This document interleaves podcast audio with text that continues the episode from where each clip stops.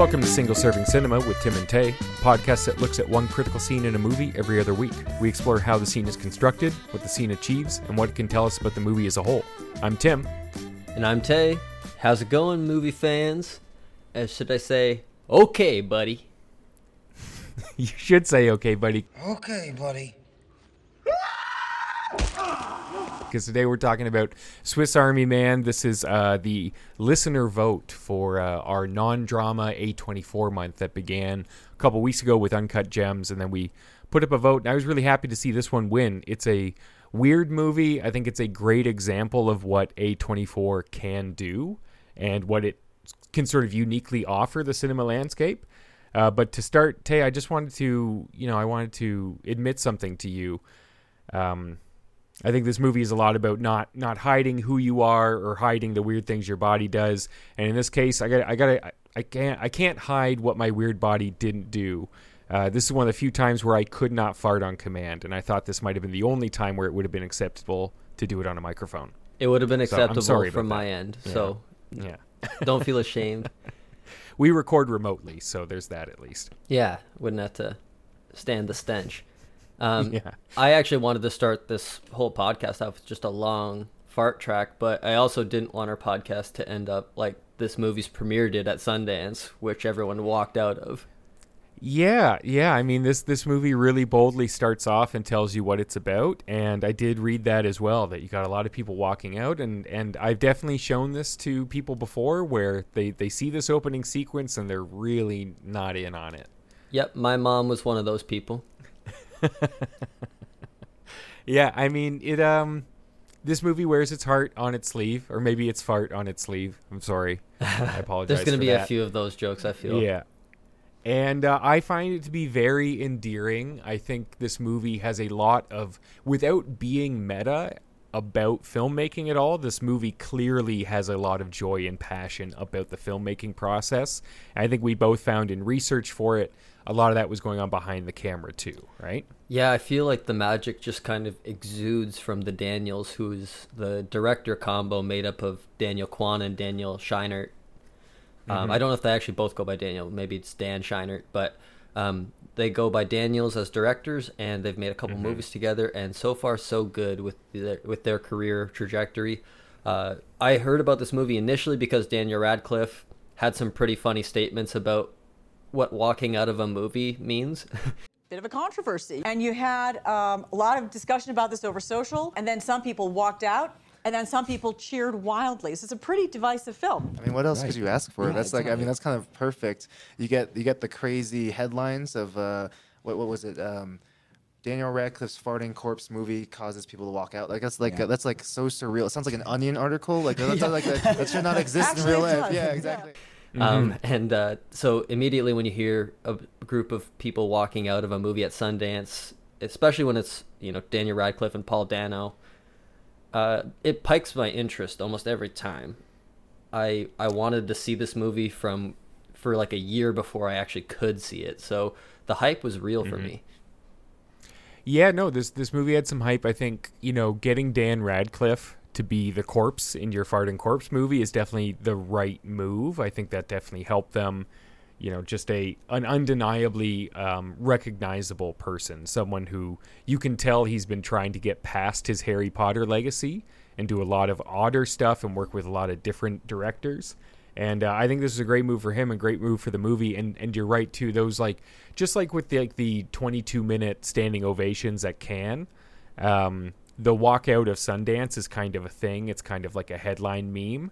And uh, it definitely does pique your interest. And I, I remember being really excited for this movie and absolutely loving it when I got to finally see it because it, it, you do kind of get that feeling where you're like, I've never seen anything like this before, and I probably won't see much else like it again. Yeah, um, that's the way I felt from minute one. Basically, I was mm-hmm. like, I've never seen anything like this already. Yeah, and I mean that's why I think that's you know you risk people walking out because I think a a more strategic take on this movie would ramp up towards this kind of stuff. But this one dives headfirst into what it's about, um, and we should too. So, just in case you haven't watched it, Um, Swiss Army Man is about a hopelessly lost man who discovers and befriends a dead body and uses its miraculous, if gross, abilities to survive the wilderness and make his way home. Starring Paul Dano and Daniel Radcliffe, Swiss Army Man was directed by Daniels and released January 22nd, 2016. It's available to stream both on Amazon Prime and uh, for free on Plex with ads. Free on Plex, eh?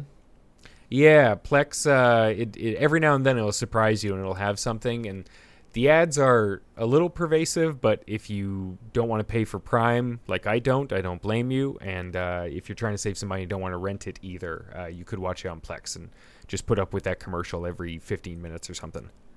Yeah, I actually am still waiting for a good Blu-ray copy of this to uh, be more feasible and accessible to me. But mm-hmm. I do have the DVD, which has a ton of good features on it. So we'll kind of mix in some of the commentary uh, comments, I guess and mm-hmm. just uh, we'll touch on some of the stuff that they mentioned about the behind the scenes, uh, much of which you can actually just find on YouTube as well as Tim did. Yeah.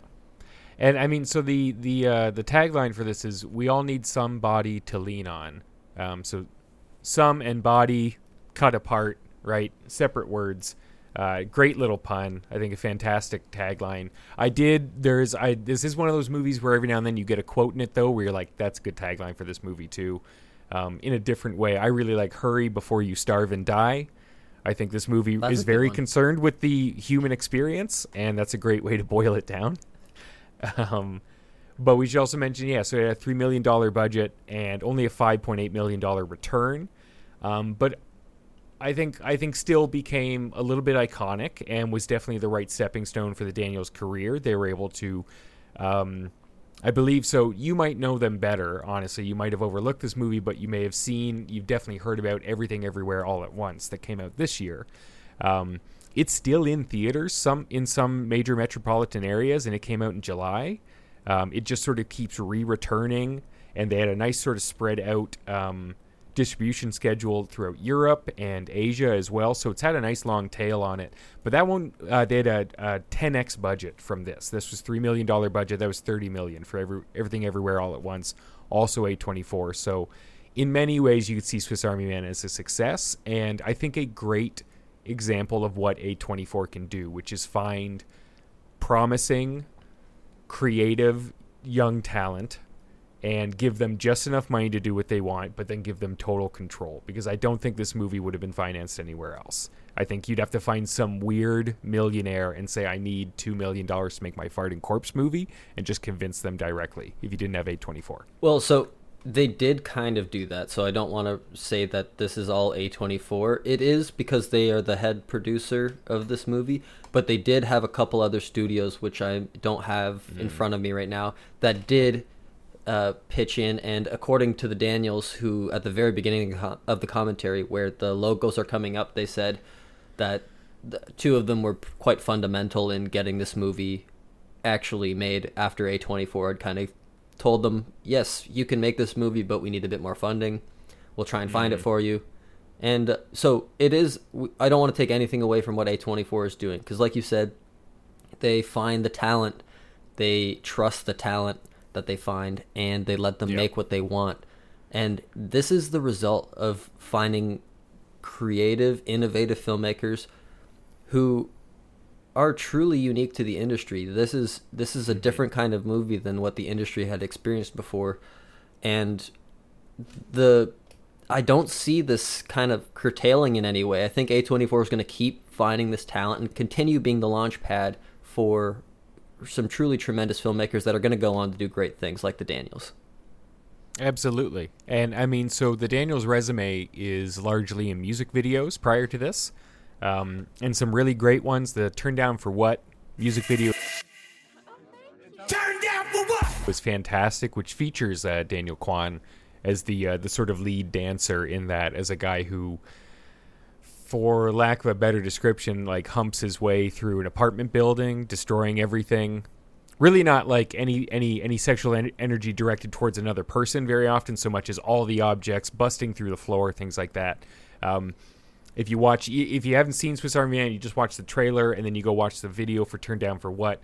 You can see, I think you can just see the line in the way these guys like to do effects and stunts. There's this specific like they love their slow mo they love their sort of high frame rate for like a specific action of a body if it's a flip or something destructive.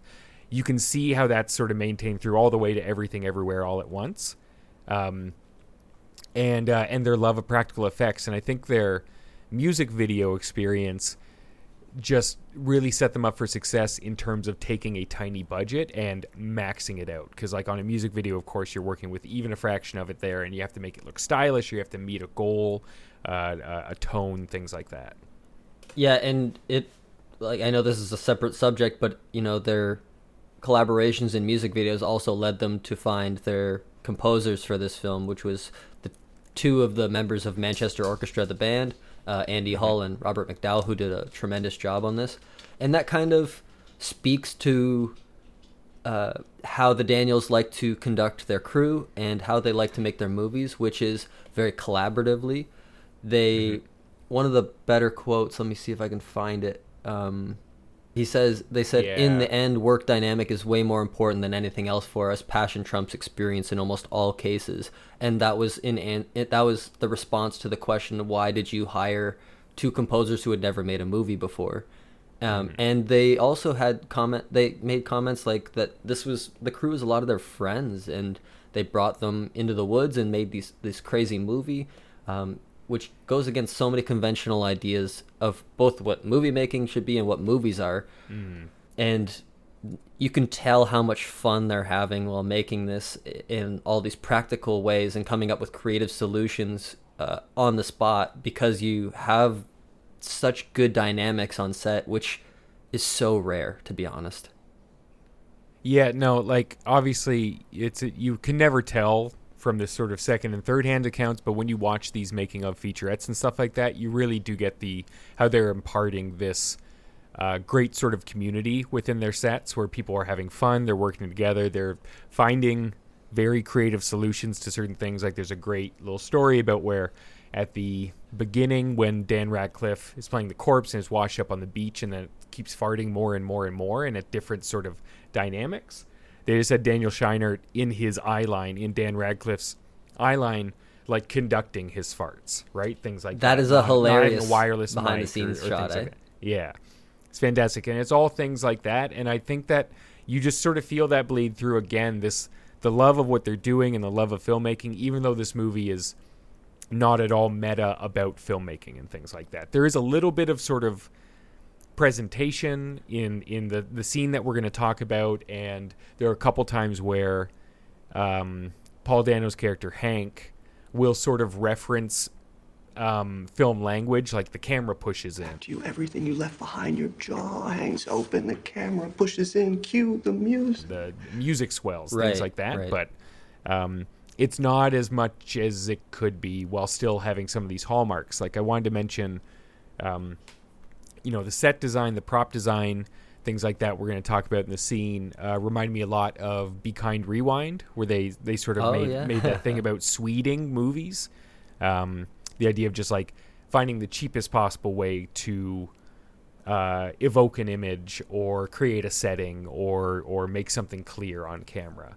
And I think I think a lot of that's here too. Wow, that's a blast from the past. Be kind, rewind. Good yeah. movie. Not my recommendation mm-hmm. for the week, but that's a that's a good one. Um, so, as far as the Daniels go, I, I know we love to talk about directors that we haven't got the chance to speak about on the podcast yet, but there's so much I think we could dive into through the scene. So, mm-hmm. is there anything more you wanted to add about uh, Kwan we, and we can Scheinert? No, I think we can leave uh, Daniels right now. I mean, we should talk a little bit about uh, Dan Radcliffe, though, one of the other Daniels True. on this. Um, uh, I do think like this is you you can see a number of actors do stuff like this, like Elijah Wood and Rob Pattinson too, just sort of very famous younger actors who get a franchise and then completely turn away from franchise and big studio stuff and just sort of work through either all the directors that they want to work with or the styles that they want to do or they have to change their image. So, I mean, Daniel Radcliffe, you also had close to this year, I'd say Horns. Those horns? Damn right, they're horns. As well, which is based yep. on that comic book. It was all filmed in, in Squamish, where my brother used to live. So I've seen a bunch of those locations. This and that, I think they go hand in hand, where he's just trying to explain to people that he's not Harry Potter. He just played Harry Potter. Well, so I think the the thing that stands out about all three of those actors actually, well, first firstly, Elijah Wood started his own film company, like film production mm-hmm. company, which is so impressive Yeah. because you know Lord of the Rings royalties can give that to you. Um, But the fact that you choose to do that with your career is so admirable. And what I love about all three of these actors is their sense of humility about the roles that they've taken since their franchises, their mega franchises, I should say, because they don't have to do these kind of roles, and yet they all choose to take challenging, uh, at times um, complicated roles that are unflattering to how they are aesthetically presented. Um, you know, like in case in point, Swiss Army Man right here, Daniel Radcliffe is a dead body all movie. He's pale. He's gross. He's got a boner that moves out of out of his control. Yeah. you know, it, there's so many fun things that they're choosing to do with their careers, and I can't say enough about those three. You know, like uh, we got to talk more Elijah Wood sometime. Uh, I might have something in my shout out or uh, recommendation Yeah. this week about him, but That's a great one. but yeah, it's so cool that you brought those three up because they are all in the same kind of vein. Mega franchise stars that chose to do something more uh, creative and less flashy with the rest of their careers. Yeah, and no, I mean, I love this performance. I think, like, obviously, there's something inherently difficult, I'd say, about how dead-eyed and dead-faced he is, because it's really just speaking with his voice, right? And then there are key moments where he's able to smile, or or even like he'll move his eyes around to follow Paul Dano. But um, I think it's a wonderful vocal performance. I think number one, obviously, he gets he he's doing an accent, not his own. And then there's to just sort hard of to remember that sometimes. yeah, and there's this quality of it raising up out of him, right? It's like he's speaking from his chest, it, but it makes it really funny. There's some very highly comedic responses or things like that where he's he's looking at like the Sports Illustrated uh, magazine, Hey, what is that? or he sees uh, the girl on the phone for the first time. Wow. It's an inherently comedic performance, and it's very locked in. And I mean, one some of the things that got a lot of sort of um, uh, were sort of newsworthy about this was how often he it sounded like he insisted on being the dummy in a scene when it wasn't really him acting with his voice or his face. So when they could, they ended up having like Radcliffe be dragged around by Dano when it was safe to do so, uh, and when the when the schedules lined up, of course, things like that. Because they did have, uh, we both saw, I think, in the behind the scenes stuff, they had four different Radcliffe dummies. Um, one was made for like being carried by Dano. One was made just for shooting air out of a butt, so it could make bubbles in water and stuff like that. And then there was, Um, I think, more than to- that in terms of like the heads that they used. I think there was more heads. I think they had a but bunch of four heads, bodies. but- Yeah, and like there's a body that was realistically weighted, so when they like threw it down a ravine, it would generally look like you were throwing Daniel Radcliffe's body down a down a ravine. But uh, I think it's, I think it's a really committed performance, and it sounds like he did more than he had to in terms of what they were doing. Exactly. In one of those behind the scenes featurettes too, I really liked where they they talked about sort of their their opening idea for this uh, was the riding a farting body like a jet ski. Yeah. And one of the set designers was like was saying like, "Oh, that's cool. They'll do it in CGI." And then like, you know, they got to know Daniels better and they're like, "Oh, these guys don't use CGI unless they really have to or they use it where it counts, right? Like they min-max it." yeah But otherwise everything's done practically. Which is uh, Um, clearly, I don't understand why the argument even exists. Clearly, this is the way to make movies. Like, look how good this movie looks. They did say in the commentary that they had to go in and remove some of his blanks, but they said it was so minimal, like maybe a handful. And one time they had to do some effects on his chest because his he was his uh, chest was moving like he was breathing. I wondered about that because that that's the kind of thing where I've seen this a couple times. So this this time, I- you know, I was taking notes for the podcast, and I also didn't mind. I didn't feel too distracted in just watching Radcliffe's stillness and being like, "That's a long scene that I know it's him, and I can't see his chest or his stomach moving from breathing." So I wondered about that. That's interesting. So, and I mean, apparently that's a barely great had to do application of CGI. Yeah, and I mean, when I say CGI, it's like you know cutting a plate together so so it just doesn't move in that section of the screen.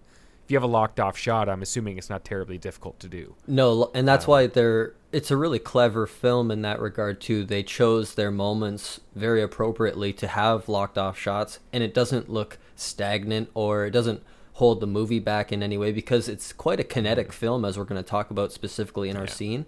There, there's a lot of movement, really clever editing to kind of cover all these effects, but because of the consistency of all of that, which is completely credit to the directors. Um, the consistency of that throughout the film is what makes it so believable because the quick cutting doesn't work if you're only doing it for sections where you have extensive CGI coverage or like make like you're covering things with CGI, right? So you Yeah. you keep that consistency throughout the movie and I think that that's what makes it work and it also is a testament to how good these guys are at, as filmmakers Yeah. both working on the fly a lot from what they were saying and with the grand plan overall that just fit. Mm-hmm. Well, and and on that note, like I, there's something that I heard in one of those behind the scenes things that I mean, it kind of surprised me because generally I'd say this isn't the way anyone should make movies, and there's a great example of it I think going wrong. And they essentially said like their movies or their these concepts they have for music videos, they begin with one image or idea, and then they work backwards to build a story. And I mean, very famously, I think you know um, who did Rogue One? Was that Gareth Edwards? Yes. Yeah, Gareth Evans is the guy who did Raid, right? I get him mixed up. Yeah, I do too. Yeah, the guy who did Rogue One said like he basically started from wouldn't be, wouldn't it be cool if this image wouldn't it be cool if this image wouldn't it be cool? And then wrote a story around it. And I don't think that's the right way to go about it. But I mean here you go. These guys they started with this farting jet ski corpse. And then they're like what's the story behind this? And they wrote an incredibly empathetic endearing story uh, very inclusive very much about us all being gross and the same. And I mean maybe you just chalk that up to these guys cared about the story more than someone in a franchise because franchises continue to prove to us you don't have to think about the story that hard which is unfortunate Yeah, and it really shines through that they come from a a background of not having big budgets, right? Because of their ability to um, I don't know, overcome obstacles, uh, think about new clever ways of doing things that look like they take a big budget but are small in scale. Um, The one thing that stood out to me from the commentary, and this is because I I'm I work as an editor and I've edited some of my own films. Um, they said that uh, I think it's Scheinert has a tradition of finding footage that they didn't intentionally shoot and then using it in the edit of the film. And the example was the water crash scene where you see the bubbles and the kind of Paul Dano's body crash into the water. So that was Yeah. that was before a take or something like that. The shots of the bubbles in the water, and just through cutting a scene, you find like, oh, there's actually like this really cool visual here. I'm gonna cut this out and see if I can use it in the movie at some Yeah. part. That's the kind of small budget mentality that makes these guys so brilliant. I think it's the fact that they're not they're so humble that they don't think that that's a big deal. They're not Mm-hmm. like too good for that. Yeah. Yeah, absolutely. I think they're they're just like they're so resourceful and you can feel so much passion in the craft and things like that and and they've achieved this style like again I think if you showed me a Daniel stunt in a vacuum from something I hadn't seen before, I think you can tell it's theirs. There's a bit of a signature look.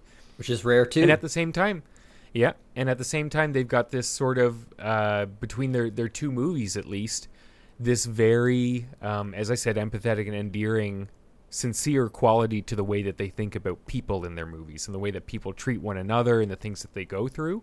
Um, I think this, movie, you know, if you break it down, it's um, a suicidal man, a man who ran away from society, who in the very opening of the film is trying to kill himself, trying to convince a dead body why life is interesting or worth it or what the point is. And they, they couch it in the, the sort of plot device that, oh, if Manny can remember stuff, maybe he can help him get home. Maybe he knows where they are. Something like that.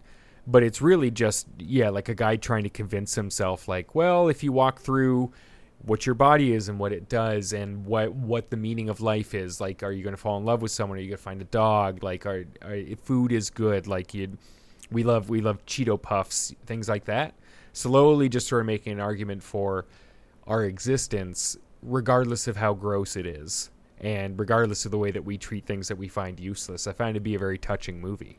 Yeah, and I don't want to get bogged down with some of the interpretations that this movie has been uh, has kind of laid up on it because people mm. really kind of took this suicidal man story and think that this whole thing is about that. People love a he was dead the whole time theory.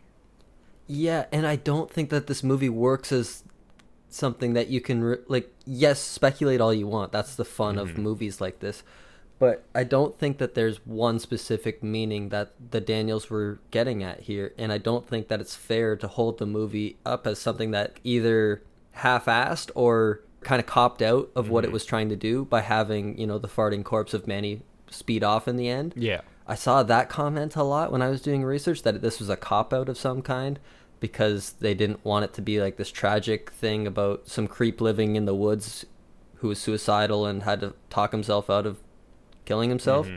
I think that this movie is so much more than that, and I don't think it was ever the Daniels' intention to kind of have one singular meaning for what's yeah. actually happening here. I love, I love that meaning that that ending, just sort of like on an emotional level, where you just see, you know, he he sort of brings Manny back to life by by by truly being honest and farting in front of him, which he he always refused to do, but at the same time, this whole movie you've just been with Manny and Hank, and it's very sort of um, it's a very it's very sort of lovely building relationship and it has its problems and they overcome them and stuff like that.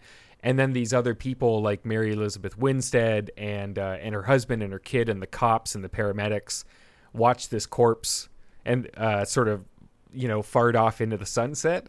And it's not like triumphant with all of them. Some of them are like you can see them like swearing under their breaths or just being grossed out and things like that. And I like mm-hmm. I like that they're not like, "Oh, just fart openly and the world will accept you." It's like not necessarily. Right? Like there's no these, these the... people give give great performances being generally grossed out by what they discover. Yeah, the expressions kind of cover the full spectrum yeah. of reactions. To, the ca- the cameraman's amazed.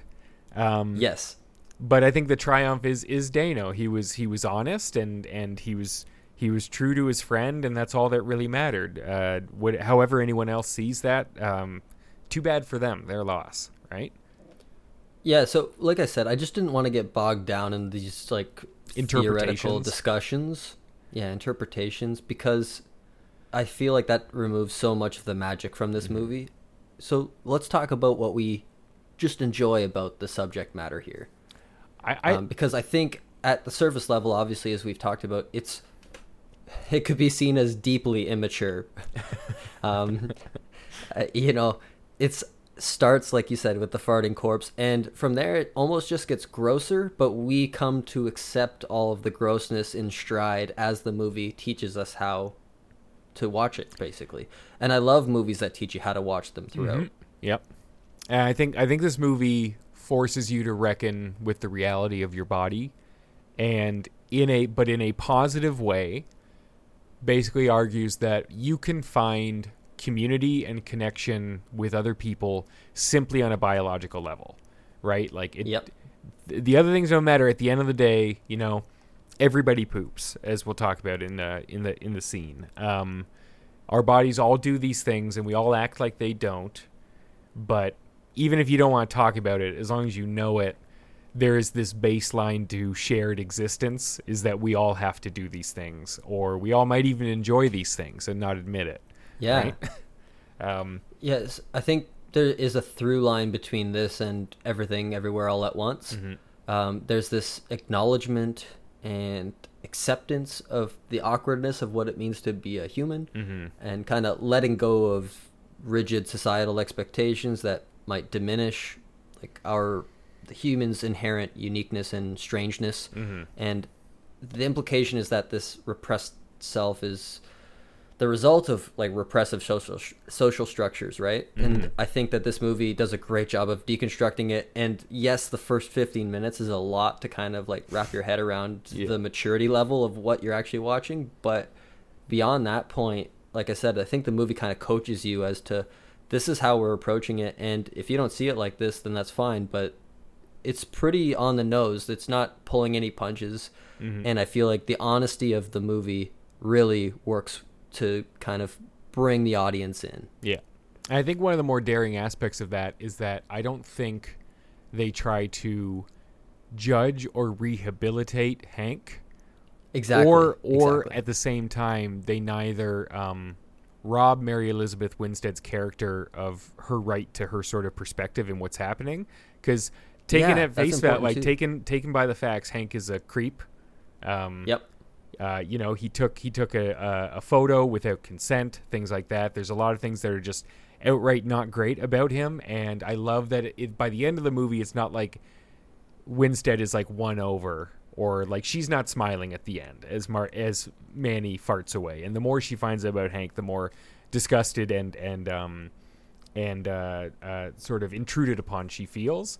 And I think it's just it's open about both of those things, and I think that's that's rare that they didn't try to teach a lesson or something like that, or also just be like, Yeah. oh, but she she sees why he's special now, or something like that. Again, you said like they have this full range of reactions on that beach, and I think that's very important. Yeah, the movie definitely doesn't force you into liking Hank.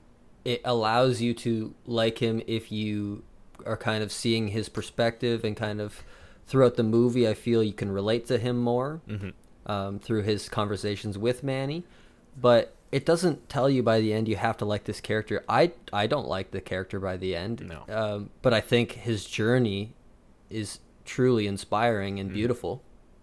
Yeah, I mean it's a nice sort of uh, tarnished mirror to hold up and be like, I That's I, I see. I see some of my parts in Manny for sure, right? Like there's a lot of sort of, and I mean, you know, to the to the like, you know, it should be said like this movie has a specific perspective as as inclusive and open as it is. It's definitely rooted in sort of like a white male cishet modern society. Like you grow up and you know that you want to meet a girl and get married and things like that. I don't think it's closed off to other things, but I also think the Daniels focus on the experience that they can tell, and that's the same with their following movie, which talks more about the the uh, Asian American experience and things like that. That uh, Yeah. at least one of them can speak to as well. But no, I think it's I think it's it walks a very fine line of not making a hero out of Hank too much and not expecting other people to just be amazed by what by what he's become and what he's done. And in fact, often grossed out when they realize that he's been hanging out with a dead body in the woods, not that far from society. He wasn't really that lost. Yeah, and that's always the part that I kind of have to take a step back from and not over like over analyze or mm-hmm. stress about because to me that's the most r- ridiculous part in the sense that I don't like that aspect of the movie, but I forgive it because of so much of what the movie is doing. Like I said, the journey is what matters. Yeah. It's not like honestly that last 20 minutes is not my favorite. It's it's the I don't- worst I don't part love of it. the movie It's- for myself. it's very But challenging. I also I don't think it even matches the caliber even close to the rest of the movie. Mm-hmm. Yeah, them in the woods on their own is where this movie really works. It's not frustrating, but it's a little just like, you know, you it, it's exposing at the end when they end up in that backyard and all that stuff. Yeah, and you're just kind of like, way of putting this is like, you know, if you're gonna share your your your oddness, it's not gonna it's not gonna work. It's not always gonna go over well. Um, I mean, I like I do like the the scene of Manny trying like just showing all his abilities to the little girl. Like he summons up a fart and spits up water, and his boner starts pointing and things like that. But, um, I mean, the kid the kid is kind of won over by the farting corpse a bit. She at least understands his value. Pretty scared of the boner though. oh, and as as she should be. That, yeah, that that's on- thing is that's terrifying. Yeah. I think is it. It's when it's the first time he gets that erection where where Radcliffe has that great line where he's like he's like What's happening? Oh! What is that? It's alive! What is it? It's moving! Oh God, I'm disgusted. No, no, no, no, no, you're not disgusting. No, my body is disgusting. it's horrible. right? Which is Yeah, great. I mean, yeah, there's it- so much going on in this reaction movie so too funny. about just sort of like rapid maturation, right? Because you have like, and it kind of goes both ways. Like you could argue that like, you know, Manny Manny gives water to Hank, which is kind of like nursing or lactation, but then Hank is teaching him about what your body is and what it does, that everybody poops, that there are manners, which sort of come up at the end of our scene.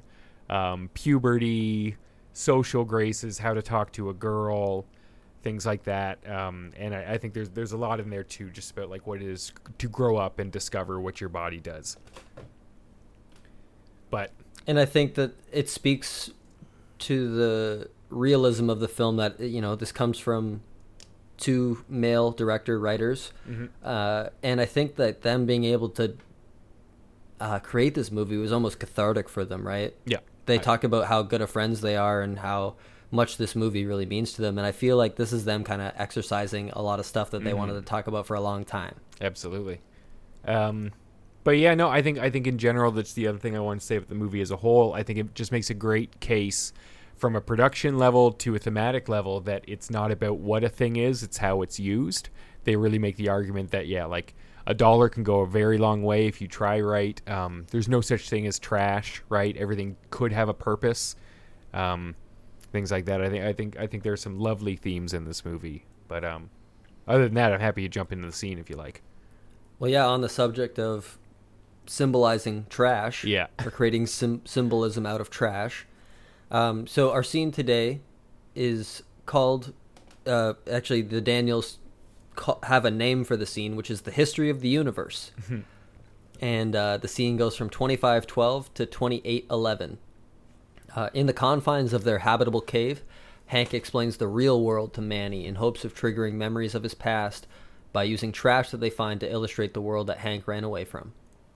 Um, obviously, this stars Daniel Radcliffe and Paul Dano, and we haven't actually maybe said Paul Dano's name yet, but man, what a Mentioned a great performance times. too. Yeah, Okay, he's. good. I mean, that guy always delivers. I don't think I've seen every time. a bad performance. Um, I really want to see. I, I've had him on my, my list for a while, but he directed a movie in the last couple of years. I still haven't seen. Yes, I haven't seen it yet either. it. Um, But Cowboys and Aliens, man. I forgot about Cowboys and Aliens. I I more think this. Uh, there will be blood. Little Miss Sunshine. You know, even Uh, the Riddler. R- Ruby Sparks is pretty good. I haven't Good little Ruby indie Sparks. romance. All right. I like that one. Yeah, he Um, he just he elevates everything he's in. Yeah. That's all all I was trying to say. Yeah, I, th- I think he's fantastic. There's a there's a wonderful in one of the behind the scenes. It's a wonderful sort of series of outtakes where it's the part where he's spitting on his hands to make sweat on Manny's forehead when he's looking at, at, at Mary Elizabeth Winstead, and they could not get through because every time he spat on his hands, then put it on Radcliffe's forehead, Radcliffe is supposed to just have this dead eyed expression, and he couldn't stop himself from breaking. But uh, See, that surprised me actually a lot because Radcliffe, like of all the scenes to break on, he kept breaking during that moment. and was they like, and it made sound like the camera operator too couldn't stop laughing as well. So it got to the point where he's asking someone else to do his job because they couldn't get the take. I mean, I figured out of everything that they did in that movie that that would be Yeah. a pretty tame stunt. Mm-hmm. And Yeah, but yeah, you would think it, so, It was really it was cool how Radcliffe apologized to He's very Paul Dano and, and the Yeah. crew at the end of it when he finally nails Paul. Dano was was expelling a lot of spit. Like you can get dehydrated at a certain point doing that many takes. Yeah. Um, I think it worked though, because in the final in the final cut, you can see the spit off of, of it's kind of on his hand. Yeah, yeah, yeah. Yeah, Um, so yeah, I just uh, yeah, back to our scene. Uh, so yeah, this is you know learning about life in a cave. I don't know if there's an intentional Plato thing there, like the allegory of the cave, or not. But it's a lovely little set. It's got you know very controlled lighting just from one side. Um, they do a lot of profile shooting, which is great because you and like I think very intentionally you got Dano is moving his head around a lot and expressing a lot, and then you just have Radcliffe's profile on the other side where just his eyes are following him at best. Um, yeah. and uh, yeah, I mean, as we said earlier, it's about using trash. It's not what it is; it's how you use it. And uh, it it starts with it, like it becomes sort of a montage of of a couple questions, right? Which begins with what is life. Okay. What is life? Oh, okay. This is you. This is your body. And and that's where your brain is, and that's where you're going to remember something. Humans have evolved over millions and millions of years to be this way. We, we do all this stuff because it helps us survive. Kind of. There's a little quick cut of all the things your hands can do, which are like, you know, devil horns and and and high fives and and thumbs up. Um, and then almost immediately, like Radcliffe, he's lying down in the grass. I love the palette of this, like the blue of his suit and the green of the of the woods, uh, Yeah. is a great look. Um, it's it's definitely a grayer, bluer color mix in general on the movie as a whole. I think it's got that very Pacific Northwest tone to it. When when you see the behind the scenes, Radcliffe's suit is a lot more blue. Way brighter blue. Yeah. Yeah, and so it's weird that they toned a color down Mm-hmm. in the final color. Yeah. But I wonder. I don't know if that help help with making him more pale, things like that. I wonder about that. But I think Yeah, it's, I love I love this this sort of um, the motif in the scene of him lying down in the grass. Um, but then he immediately he looks over and sees some poop, and uh, the next question is what is that? And then you sort of get into I think some of the the things that this movie is more concerned with, where it's poop, trash, dead people, these things that are hidden. Um, they're what our society doesn't want. They're what our body doesn't want. They get squeezed out and they get put somewhere where we don't have to see it. What's that? It's poop. Uh, Poop is when your body takes everything it doesn't want and squeezes it out of your butt. Everything poops. There's a book everybody reads about it when they're a kid. People poop every day, or extra when they're scared or sick, or right when they die because uh, you shit your pants when you die. Oh, God. No, it's okay. People die every day. Yeah, I think it's of if you're gonna tackle the big question of what is life, I think you could do a lot worse than talking about poop.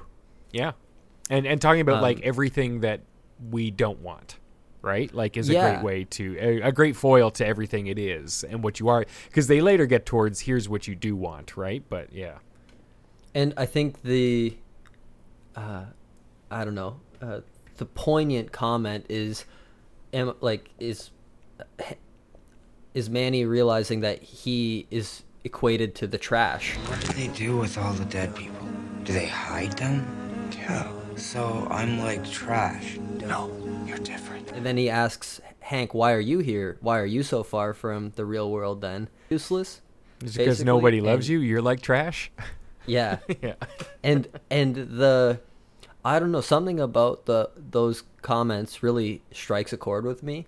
It's something Mm-hmm. about like valuing yourself or devaluing yourself, and the fact that that's based on uh, Hank's hi- supposed history of the universe to Manny. That's his takeaway. Mm-hmm. Uh, it really says a lot about how we frame ourselves in in the world we live in, and the way that Hank instinctively tells Manny about the world is kind of tragic.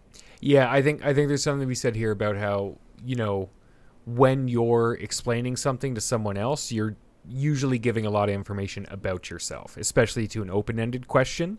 Yes. um, an explanation will will often reveal more about you, and I, I think that that's ex- that's very true of this and what Hank chooses to talk about.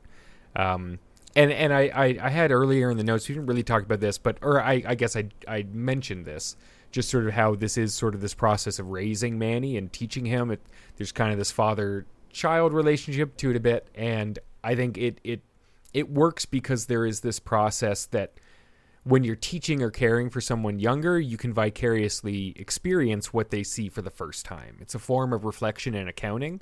So, again, interpretations of this movie and whether Hank's dead or not aside, I do think, like, again, Hank is justifying why he even wants to get home because he ran away in the first place. So, why is he coming back? And a great way of accounting for what he likes about life and what life is. And the t- the harder parts, the things that we hide from one another. Uh, he's walking through all this with Manny. It's it's partially again you have that plot thrust where the more Manny knows, the more likely he can help them get home or or know something that will get them home. But also at the same time, it's Hank justifying even the the point of continuing to live to himself. Yeah, I think both the literal and metaphorical takeaways from that, I think, are both equally valuable. And I think that this is super interesting. Um, I- I do, like once again, I said I don't like all these like grand theories about this is what the movie is. It's about Yeah. him being suicidal, and I, I think that there's so much more to it than that. And this kind of this is a ri- a richly flushed out way of explaining why he was so depressed and what he did love about the world but also like it's it's good exposition in some ways. I think it, it there's it's multifaceted in its mm-hmm. functions and i think it's just done really really well in this scene. Yeah, and it, it did just occur to me that like yeah, I guess you want to break it down really really clearly, you know, at the beginning he's about to kill himself, or he try like he he he he or he accidentally falls off the cooler, but he's Yeah, about yeah. to, and then he sees Manny, and really, yeah, that only difference there isn't even another person; it's another body, right? And the body, the only thing it's doing is farting, but that was all it took to sort of bring Hank back to even considering survival again, right? Um, and Yeah. I think there's there's a lovely idea in there that just like even less than one person, even a, a barely animated corpse could be enough to bring someone back from the edge, uh, to let them reconsider what the what the point of it is and and what the value there is in, in continuing to try and survive. Um, Well, we do get a glimpse of it in our scene that we're talking about today, but there is further mention of how depressing Hank's life is, Mhm. in the sense that he lost his mom, who is someone who he's very close with, Yeah. at a young age, and then his dad, who's kind of a pretty unloving father Yeah. figure. Um, he seems to have a lot of uh, anxiety in social situations, and also pretty grandiose ideas of what being popular or being someone who is more sociable would be doing. Mhm. And those are the kind of feelings that he's kind of teasing to Manny, even though he doesn't exhibit any of those qualities himself. It's almost like the the bolder version that he would love to be. Yeah, it's aspirational. Like maybe he can make Manny into that, right? And and they do that later where, you know, they're on the bus walking through the conversation that he would have, all the things that he never did. But he's like he's he's coaching Manny and he's encouraging him and things like that. So yeah, there's this, there's this aspirational aspect to it as well. It's very, So you could say that very he human. he's coaching himself essentially. Yeah. Yeah, definitely. Because again, you know, however you want to take it, if Manny's never, never animated, never anything like that, and he's just, he's just a, again, like we talked about with, um, uh, I, I mean, I mentioned being there, but this idea of just like, just having a mirror is enough. Just having something to talk to is enough for, for most people to take action, to learn more about themselves, to, to things like that. It's almost like journaling, right? Like there is, Right. it, there is no dialogue, but you're almost faking a dialogue. Um, And, yeah. and going back to our notes here, it starts from just the bare essentials, right? Like parts of your body, what your body does with waste, which is poop. Mhm. Um, which is brownie then- mix in this movie. Yeah. yes, it's really important to note that the poop is all brownie mix, and also, in spite of the fact that there's so many fart jokes and farting in this movie, and there's a decent amount of poop too. Apparently, they only used a small portion of the amount of poop that the set designers and prop designers made for the film. Um, they said that it they would they wish that they could do a reel on the DVD of all the different of poops that they made. Well, Um, I mean, like that's that was that's not on the DVD. You know, shout out to your set and prop designers out there. They do so much work, and then often like it comes out in the edit. It's however it is. Like, you know, some of the things that we're going to talk about that come up later in the scene, you see them for a shot. You see them for a a one second shot at best, and it's just yeah, some not even a second. meticulously created stuff. Uh, whether it's just a million different types of poops, or or like the mini city that uh, that Hank builds in this scene. Yeah, so there's like so many vehicles, right, that he makes out of the garbage. There's like cars, Mm-hmm. trucks. There's a UFO, a spaceship, an airplane. Makes a dog out of like Chinese food boxes. Yeah.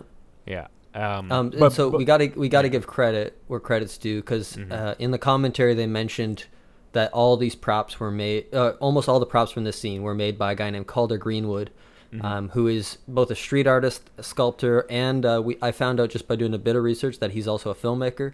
Um, and so credit where credit's due. Calder Greenwood, we're gonna shut you up because it's probably rare that someone who is labeled as what was it, assistant property mat- master I think Yeah, that's his title. like. Assistant Property Master um, gets credit where credit's due because, like Tim said, this is something that you barely ever get to see in some movies. Uh, whether it's the work that they put in or the actual results of their work, sometimes they don't even make it in the final cut, and it's such an important part of making a movie feel lived in and real and relatable.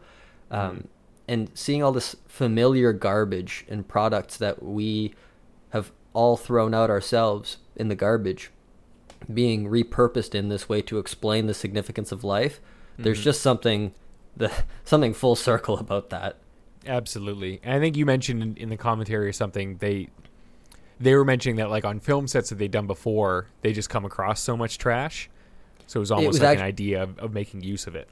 It was when they were doing uh, f- uh, location scouting for this film. They said Mm-hmm. they were inspired to use the trash as an item because of how much trash they encountered across all these beautiful parks and locations that they were scouting, Mm-hmm. and they realized that they that was something that they could use as a tool Yeah. to explain uh, the significance of all these of all what life is. I guess. Yeah, I mean the the sequence in this scene where you've got all these insert shots of just Hank's hands holding up the different trash where he's like Why don't people want it anymore? Well, That's broken. That's empty. This is useless, smelly, old. and then throughout the scene you see them used in many different ways. So again, I mentioned Be Kind Rewind. He kind of swedes these um, little like action scenes, right? Whether it's like um, Manny coming out of the ground as a zombie, he's got like a little headstone behind him that says R.I.P. Um, or him as a cryo soldier where he's like strapped to Dano's body and he's walking him forward with like a handgun and a helmet. Uh, there's Superman-y where he's got him propped up in Superman pose and he's dressed up as a woman needing to be saved. Um, just these Once great again, all little these again- shots are like two seconds long. Yeah. and all require costume and prop and set design. Holy smokes! Yeah, no, and and that's just I think I think the, the cumulative effect of these things in this movie is like you really feel like these guys and and their team, like the entire crew, just loves what they're doing. Everything has care in it. Every shot counts. There's just a real depth of production of effort. Um, and one other fun fact that I learned from the commentary is that they were only permitted to use Hostess products on like in frame, uh, and this and apparently they tried to get so many other companies on board and were turned down by all of them except for Hostess. So props to Hostess for Yeah, letting right the on. Daniels into like use their stuff. Uh, apparently, Hostess really benefited when they allowed Zombieland, the film, to use Twinkies. I bet. Uh, so yeah. so uh, th- I think the Daniels said that that's probably why they're cool letting anybody Mm-hmm. use their stuff in movies because it could always work in their favor. yeah, why not another bump? Yeah, what like I don't know why companies refuse this kind of stuff. To be honest, Right. sometimes Yeah. Any publicity is good publicity, right? Right. Yeah. Um, but I mean, in general, I think I mean there there are a bunch of different scenes we could have talked about, but I think this one had clearly that production design and care in it, and also uh, tied into a bunch of the themes that are that are present in this movie. Right. Yeah, I wanted to say just a couple quick things about like the editing, which is really once again stylized to the way that Dan- the Daniels like to do it. Uh, it's quick, it's effective, it's illustrative, and like everything you're seeing is kind of it's what we talk about with Wes Anderson films, where you when you make an edit, you the object of interest is usually in the same place in the frame as the next thing you're showing, and mm-hmm. it really helps your eyes find the what is significant about the image when it's only a two second shot. Yeah. I don't know if I'm explaining this well, but it really makes it easy on the eyes to watch when the object that you're seeing, and then you cut to the next shot. the The next object's also in that same position. Yeah. In in su- successive shots, their their composition is strategically sort of like put together so that the eye isn't doing much work. It's not scanning around. Uh, you, you can you can get a lot of clarity while still having a quick edit. and and it's not obvious in the way that everything is staged and framed. It's natural to the eye when it's this consistent, which I've already addressed in this episode. But all this is a testament to how well they plan their shots, and maybe a testament to their DP too. Um, their DP Larkin Seiple, Mm-hmm. um, great name. Yeah. Uh, and I also wanted to say that I- I think the main reason why I thought the scene was so significant is because it's a small fraction of the movie, but it also sets up this key character trait in Hank, uh, where he's accepting that he is all of these, uh, like supposedly not good things, like smelly and ugly and trash and old. Or you mean Manny? No, where Hank is you're talking realizing all Hank? these things Oh, because okay. remember how Manny kind of calls him out on all this at the end. Yeah. He's like, "So you're all these things." okay. You want to go home so you can have love. Yeah. But you ran away because nobody loves you. That's not true. You're broken and empty and dirty and smelly and useless and old. You're like trash, right? Shut up. What? I'm sorry, Hank. I'm just saying the things in my head. Well, you can't just say everything that comes into your head. That's bad talking. Yeah, you're trash. No one loves you, right? And then again, like you know, in his sort of par- parenting of him, he's like, well, you can't just say things like that, right? Like he sort of brings in the the construct of manners. And I think uh, this is a, something that carries over into the Daniels other film, Everything Everywhere All at Once, is that the restraint on on what you can say and can't say, Mm. and what you what your feeling should be able to be let out. I think that this is something that's interrogated throughout this film uh, really effectively, and it kind of starts with this scene. Um, it's why I really liked using this as a launch pad to talk about the film. Absolutely. Yeah, no, like you can tell the Daniels they they've got thoughts about social graces and social constructs and what in what is and isn't acceptable even though it may be a universal fact of our existence and you're right it, it, it appears in this movie and it's it's definitely in everything everywhere all at once as well but yeah i mean i think with that if you want to jump over to some shout outs we're both talking about real animals on set um, Yeah. I, just- I just get a shout out. They had a real bear on set. Uh, they said it basically only ate ice cream sandwiches, but uh, there's some nice footage of the the bear trainer basically getting it out, um, getting him That to was like so chew. cool, right? Yeah, getting him to chew on like the Paul Dano dummy leg, and then like uh, bare its teeth and sort of do like a little like silent roar while they have like this like colored light that's colored to the same as the fire is like roaring because it's when Manny sets himself on fire to scare the bear off. Uh, it's a great, great little sequence, and it was nice to see that it was a real bear. I think it looked Yep. great on camera. Very And, well uh, trained I mean. I mean, in, in voiceover, Scheinert gave the advice that if you run into a bear in the woods, just like throw an ice cream sandwiches and then run the other way. Um, I'm not sure if that's good advice, but it's something at least. Apparently, it worked for this bear. Uh, I Yeah. can't remember the bear's name. That's a shame. Yeah, it had a good name. I don't remember either. Yeah. We'll we'll link. Um, I mean, we we mentioned this one video like nine times so far. It'll be linked in the notes if you want to go find the bear's name, see some of that totally, footage. totally worth watching some of that footage because Yeah. it's rare you get this kind of quality of animal training live on camera, Mm-hmm. uh, and it's really it was really interesting for someone who makes movies like myself um, to see, uh, and also really interesting as far as the real animals in this film go. The raccoon that uh, at one point in the cave, Hank wakes up and Manny. Uh, there's a raccoon eating out of Manny's mouth, Yeah. seemingly, or it's like Yeah. just inspecting Manny's mouth.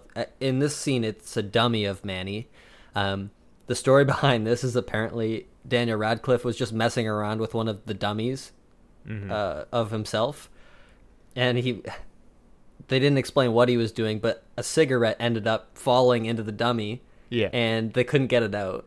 And they and this raccoon was obsessed with trying to get the cigarette out, so they figured that this was a nicotine addicted raccoon.